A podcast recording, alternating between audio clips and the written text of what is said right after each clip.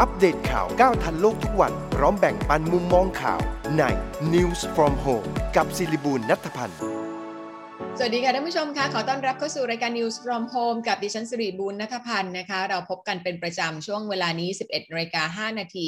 ฟังได้ทางวิทยุสทร FM 106 วิทยุครอบครัวข่าว ชมได้ทางช่อง YouTube ช่วยคิดช่วยทำหรือว่า Facebook Live News from Home ก็ได้หรือว่านั่งฟังเฉยๆ ทางพอดแคสต์ก็ได้นะคะ เรามีทั้งการสรุปสถานการณ์ข่าวที่น่าสนใจทั่วโลก รวมถึงพูดคุยกับแขกรับเชิญ ซึ่งวันนี้อาจารย์ดร สมเกียรติอ่อนวิมลจะมาเล่าสถานการณ์ความมั่นคงในภูมิภาคนี้ ซึ่งตอนนี้กำลังมีความเคลื่อนไหวรุนแรงมากขึ้นไปเรื่อยๆ เดี๋ยวมาติดตามกันนะคะ เราเริ่มต้นประเด็นข่าวกันก่อนเกี่ยวกับเรื่องของสภาพดินฟ้าอากาศค่ะกรมอุตุนิยมวิทยาประกาศเตือน พายุดีเพรสชันบริเวณทะเลจีนใต้ตอนกลาง ได้ทวีกำลังแรงขึ้นเป็นพายุโซนร้อนเตี้ยนหมู่นะคะ คาดว่าจะเคลื่อนขึ้นฝั่งประเทศเวียดนามตอนกลางในวันนี้ส่งผลให้ ประเทศไทยตอนบน มีฝนเพิ่มมากขึ้น แล้วก็มีฝนตกหนักถึงหนักมากใน 59 จังหวัดในภาคเหนือ ภาคตะวันออกเฉียงเหนือ ภาคกลาง ภาคตะวันออก รวมถึงกรุงเทพมหานคร และปริมณฑลด้วยเตรียมรับมือกับสภาพดินฟ้าอากาศไว้ด้วยนะคะ ส่วนองค์การอนามัยโลกก็เตือนว่ามลพิษทางอากาศมีอันตรายมากกว่าที่คิดค่ะ โดยประเมินว่าในแต่ละปีนั้นมีคนทั่วโลกต้องเสียชีวิตก่อนวัยอันควรเนี่ยกว่า 7 ล้านคน จากโรคภัยที่เชื่อมโยงกับมลพิษทางอากาศ ผู้ได้รับผลกระทบมากที่สุดก็คือประชาชนในประเทศที่มีรายได้ต่ำแล้วก็ปานกลางที่ต้องพึ่งพาการใช้พลังงานฟอสซิล ที่ทำให้เกิดมลพิษจำนวนมากค่ะ ไปที่แฟนเพจ Facebook Drama Addict เตือนภัยแอปเงินกู้ และเล่นพนันออนไลน์ ใช้เทคนิคใหม่ปลอมเป็น SMS แจ้งนัดฉีดวัคซีนทำให้ประชาชนหลงเชื่อได้ง่ายนะคะ ผู้ได้รับ SMS แบบนี้ขอให้ลบทิ้งค่ะ ส่วนกรณีข้อมูลนักท่องเที่ยวต่างชาติราว 106 ล้านคนที่เคยเดินทางมาประเทศไทยรั่วไหลสำนักงงานตรวจคนเข้าเมืองหรือสตมยืนยันว่าจากการตรวจสอบยังไม่ปรากฏข้อมูลรั่วไหลมาจากสตมนะคะ ขอให้ประชาชนและผู้ที่จะเดินทางมาประเทศไทย มั่นใจว่าระบบตรวจคนเข้าเมืองของประเทศไทยมีการรักษา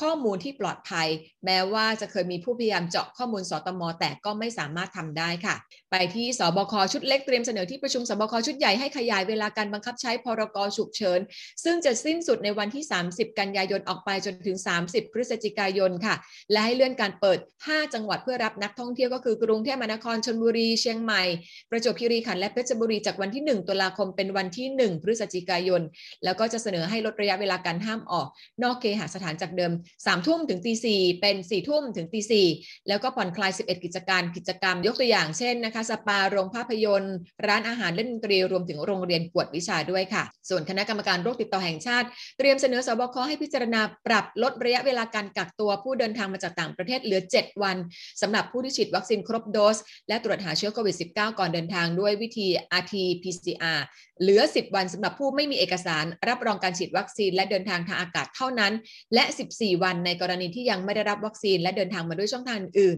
เมื่อมาถึงทุกคนต้องตรวจหาเชื้อโควิด -19 ด้วยวิธี RT-PCR 2 ครั้งก่อน และหลังวันกักตัวค่ะ ส่วนศูนย์ปฏิบัติการควบคุมโรคอำเภอเกาะสมุย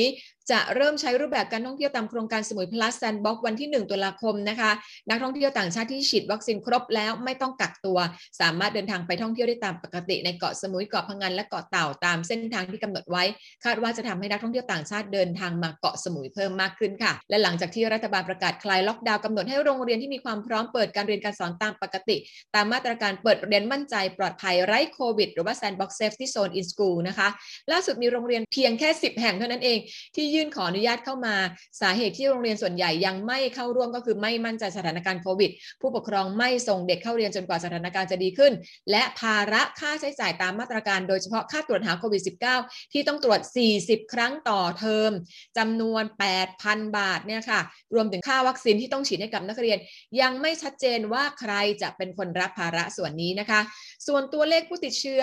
รายวันวันนี้รายงานมาตอนช่วงเช้าค่ะ พบคนติดเชื้อเพิ่มขึ้น 12,697 คนเข้าข่าย ATK 3,469 คน รวมๆกันแล้วนี่ก็ไปแตะไปที่ 16,000 คนทีเดียวนะคะ ผู้ป่วยสะสมตั้งแต่ปีที่แล้วก็1 5 3 7 3 1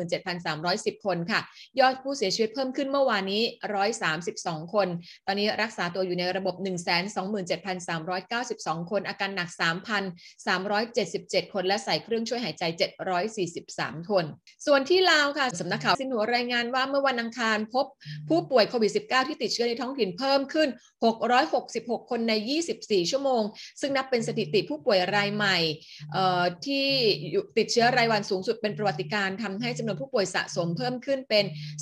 2646 คน ผู้ป่วยที่ติดเชื้อในท้องถิ่นอยู่ที่กรุงเวียงจันทร์563 คน 90%เชื่อมโยงกับกลุ่มคนงานโรงงานตัดเย็บเสื้อผ้าค่ะ ส่วนสำนักข่าวรอยเตอร์รายงานว่าเกิดการชุมนุมประท้วงในหลายพื้นที่ของออสเตรเลีย เนื่องจากไม่พอใจต่อมาตรการบังคับฉีดวัคซีนกับคนงานก่อสร้างที่ต้องได้รับวัคซีนอย่างน้อย 1 เข็มภายในสุดสัปดาห์นี้ ที่นครเมลเบิร์นนะคะ ก็มีกลุ่มผู้ประท้วงนะคะ ทั้งหมด4,000 คนฝ่าเข้ามาในแนวของตำรวจทำให้เกิดการประทะกกัน มีผู้ถูกจับกลุ่มกว่า 200 คน และมีเจ้าหน้าที่อย่างน้อย 7 คนได้รับบาดเจ็บ ส่วนที่ซิดนีย์เจ้าหน้าที่กว่าพันคนสลายกลุ่มผู้ประท้วง แล้วก็จับกลุ่มไป 32 คน ที่บริสเบนเมืองหลวงของรัฐควีนสแลนด์ก็มีผู้ประท้วงกว่า 2,000 คน รวมตัวกันประท้วงอย่างสันติค่ะ ไปที่กรมวิทยาศาสตร์การแพทย์ของไทยเปิดเผยว่าการฉีดวัคซีนใต้ชั้นผิวหนัง จะช่วยประหยัดวัคซีนกว่าปกติถึง 5 เท่า ขณะที่ผลข้างเคียง พบว่าในจุดที่ฉีดวัคซีนอาจจะปวดและบวมแดงมากกว่าการฉีดเข้ากล้ามเนื้อ ส่วนการเกิดภูมิคุ้มกัน พบว่าไม่แตกต่างกันนะคะ ขณะที่การฉีดวัคซีนชั้นผิวหนังยังไม่ได้กำหนดเป็นนโยบาย ขึ้นอยู่กับความพร้อมของพื้นที่และความชำนาญของผู้ที่ฉีด โดยเตรียมทดลองที่จังหวัดภูเก็ตก่อนค่ะ ซึ่งตัวเลขฉีดวัคซีนของไทยนะคะ ล่าสุดเมื่อวานนี้ฉีดไปได้เพิ่มขึ้น 797,829 เข็มค่ะ ฉีดวัคซีนเข็ม 2 ทั้งประเทศไปแล้ว 25.71%ค่ะ ส่วนคณะกรรมการแก้ไขปัญหาหนี้สินครู และบุคลากรทางการศึกษา พบว่าครูทั่วประเทศ ติดหนี้สหกรณ์ประมาณ9แสนล้านบาทนะคะ เตรียมเชิญผู้แทนจากสหกรณ์ออมทรัพย์ครูสมุทรปราการและกำแพงเพชรซึ่งประสบความสำเร็จในการแก้ไขปัญหาหนี้สินครูมาหารือ ถึงวิธีการแก้ไขปัญหาค่ะ ส่วนสำนักข่าว BBC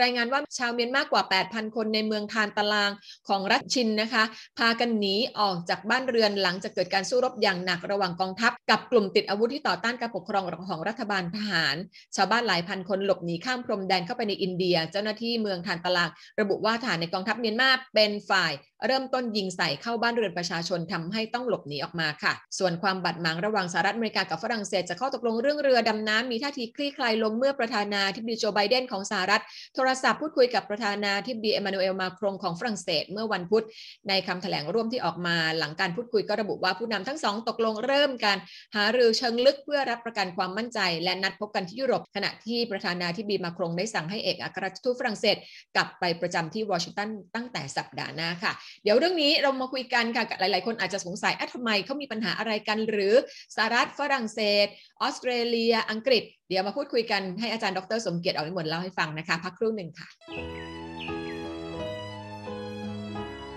เริ่มต้นวันใหม่ใส่ใจกับทุกสิ่ง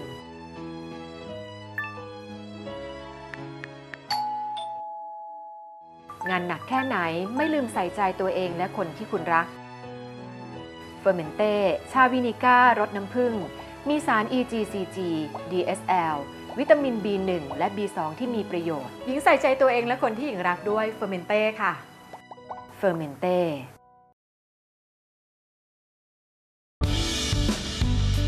ถึงแม้ว่าต้องทำงานตลอดทั้งวัน แต่หญิงให้ความสำคัญกับการดูแลเอาใจใส่ตัวเองเสมอค่ะ หญิงดื่มเฟอร์เมนเต้ Tea Revive ชาขาว ชาเขียว ผสมสมุนไพร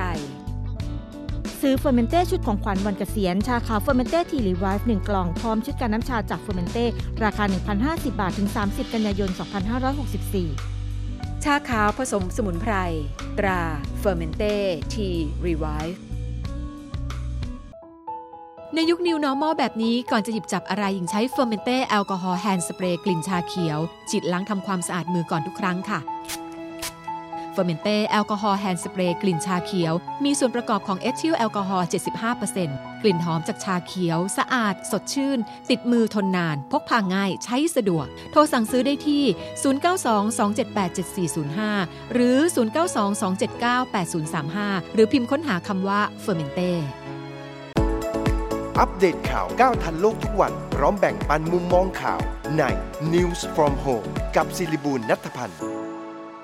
เอาละค่ะกลับเข้ามาสู่รายการ News from Home กับดิฉันสิริบูรณัฐพันธ์กันต่อนะคะ วันนี้วันศุกร์ค่ะ เรากำลังติดตามเรื่องราวของสถานการณ์ต่างประเทศที่น่าสนใจ จริงๆแล้วมีหลายเรื่องทีเดียวแต่เรื่องหนึ่งที่คิดว่าหลายคนอาจจะมองว่าเป็นเรื่องไกลตัว แต่จริง ๆ แล้วเนี่ย เรื่องใกล้ตัวมากๆเลย เพราะว่ามันก็อยู่ภูมิภาคเราแล้วก็ประเทศเราก็มีโอกาสจะไปเกี่ยวข้องกับเขาด้วย ก็คือเรื่องของความมั่นคงในภูมิภาคของเรานี่แหละเห็นความเคลื่อนไหวเห็นข่าวกันออกมาเรื่องเรือดำน้ำไม่พอใจฝรั่งเศสออสเตรเลีย มีปัญหาการอเมริกาจีนมาเอาอังกฤษมาเอาเอ๊ะเขาทำอะไรกัน แล้วจะมีผลกระทบต่อเราอย่างไร วันนี้เราคุยกับอาจารย์ดรสมเกียรติอ่อนวิมลกันค่ะสวัสดีค่ะอาจารย์ค่ะ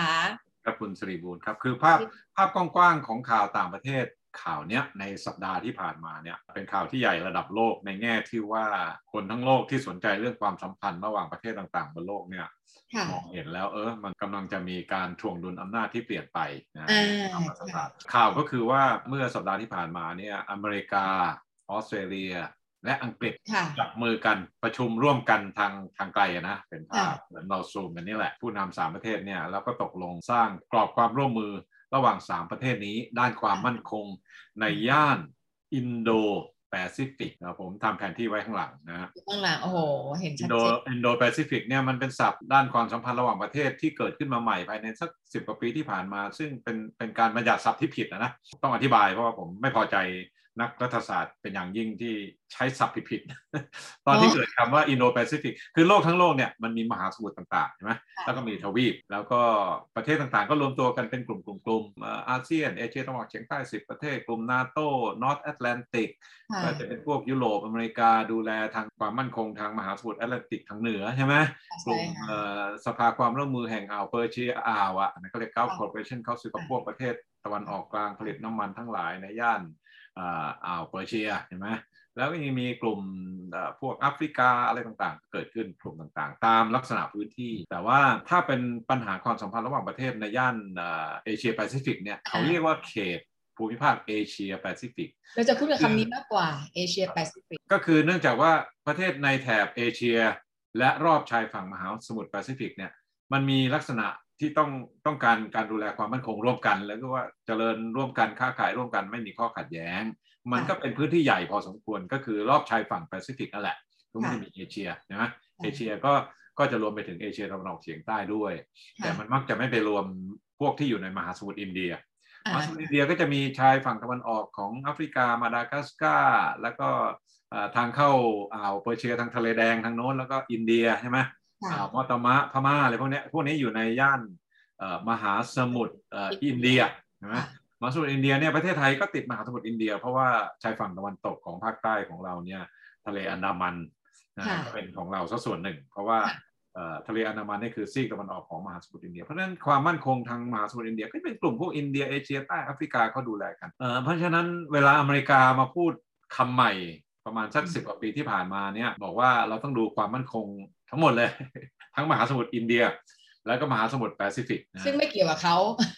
คือถ้าถ้าดูเฉพาะอเมริกาเนี่ยมันเกี่ยวที่แปซิฟิกแปซิฟิกใช่อะไม่เกี่ยวกับไม่เกี่ยวกับอินโดอิใช่นไหมโดค่ะเอ่อหมายถึงว่ามหาสมุทรอินเดีย เพราะฉะนั้นอเมริกาเนี่ยก็มักจะห่วงใยความมั่นคงในย่านเขาค่ะมันถ้าพูดถึงแปซิฟิกเนี่ยมันก็เลยมาถึงแปซิฟิกแถบฝั่งตะวันตกได้ก็คือมาแปะกับ อ่าวไทยแล้วก็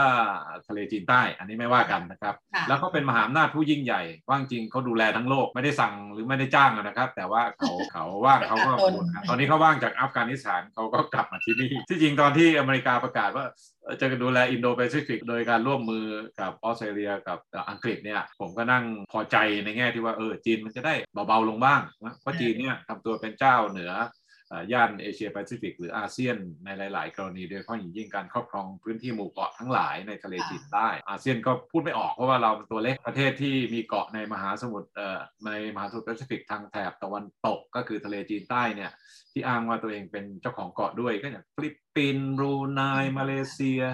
อินโดนีเซียก็มีบ้างเล็กน้อยนะครับ เวียดนามเยอะเลยอ่าไปทับกับข้ออ้างของจีนมันจีนก็บอกเกาะทั้งหมดในมหาสมุทรในทะเลจีนใต้เนี่ย เป็นของจีนนับตั้งแต่ยุคโบราณมาแล้ว เพราะฉะนั้นเป็นของเขาเขาก็ไปสร้างถมดินฐานทัพเพิ่มทำลานบินเอาทหารไปอยู่ แล้วก็บางทีก็มีการจัดคอนเสิร์ตฉลองนะก็มาดูดูหน้าน่ากลัวนะค่ะแล้วก็อเมริกาก็เลยไม่ว่างเพราะยุ่งอยู่กับอัฟกานิสถานและตะวันออกกลางตอนนี้ว่างแล้วเพราะ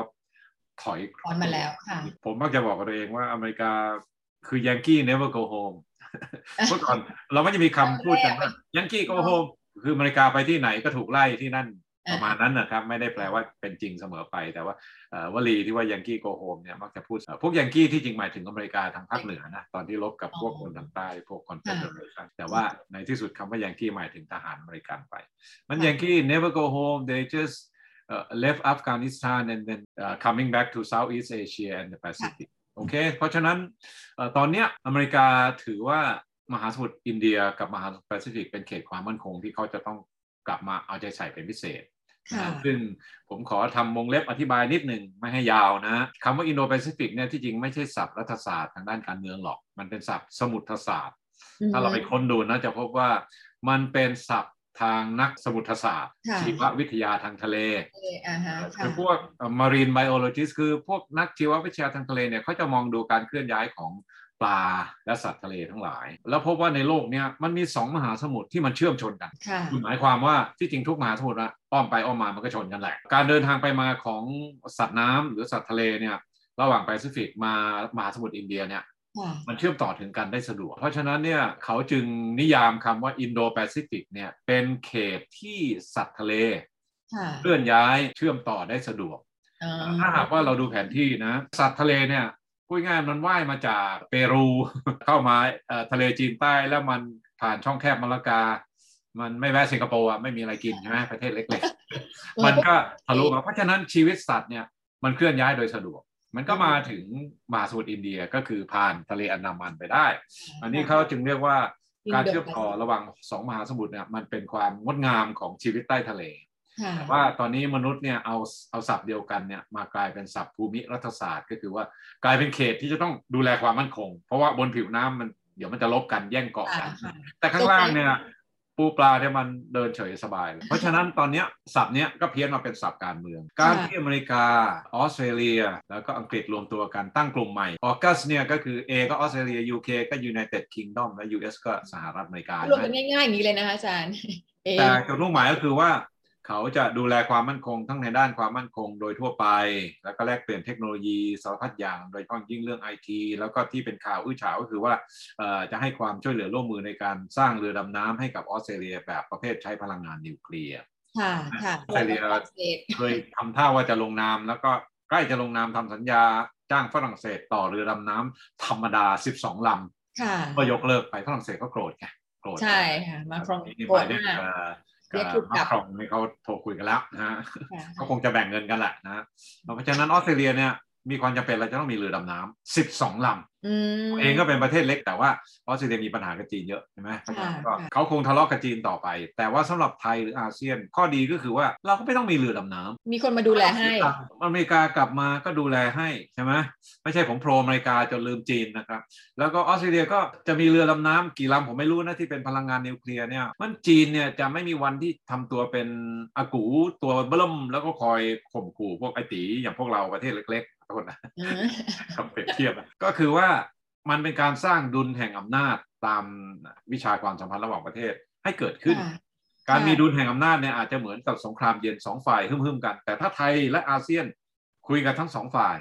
คุยกันอย่างนุ่มนวลเราก็อยู่ไปได้โดย ไม่ต้องเกรงกลัวจีนมากนัก แล้วก็อเมริกาคงไม่ต้องกลัวนะเพราะเขาไม่มีที่ที่จะไปสร้างบารมีอีกแล้วก็กลับมาที่นี่ใช่ไหมอเมริกาเพราะอเมริกาเนี่ยก็พูดง่ายเราจะหาทางให้ทั้งจีนและอเมริกาได้ช่วยเราให้มากขึ้น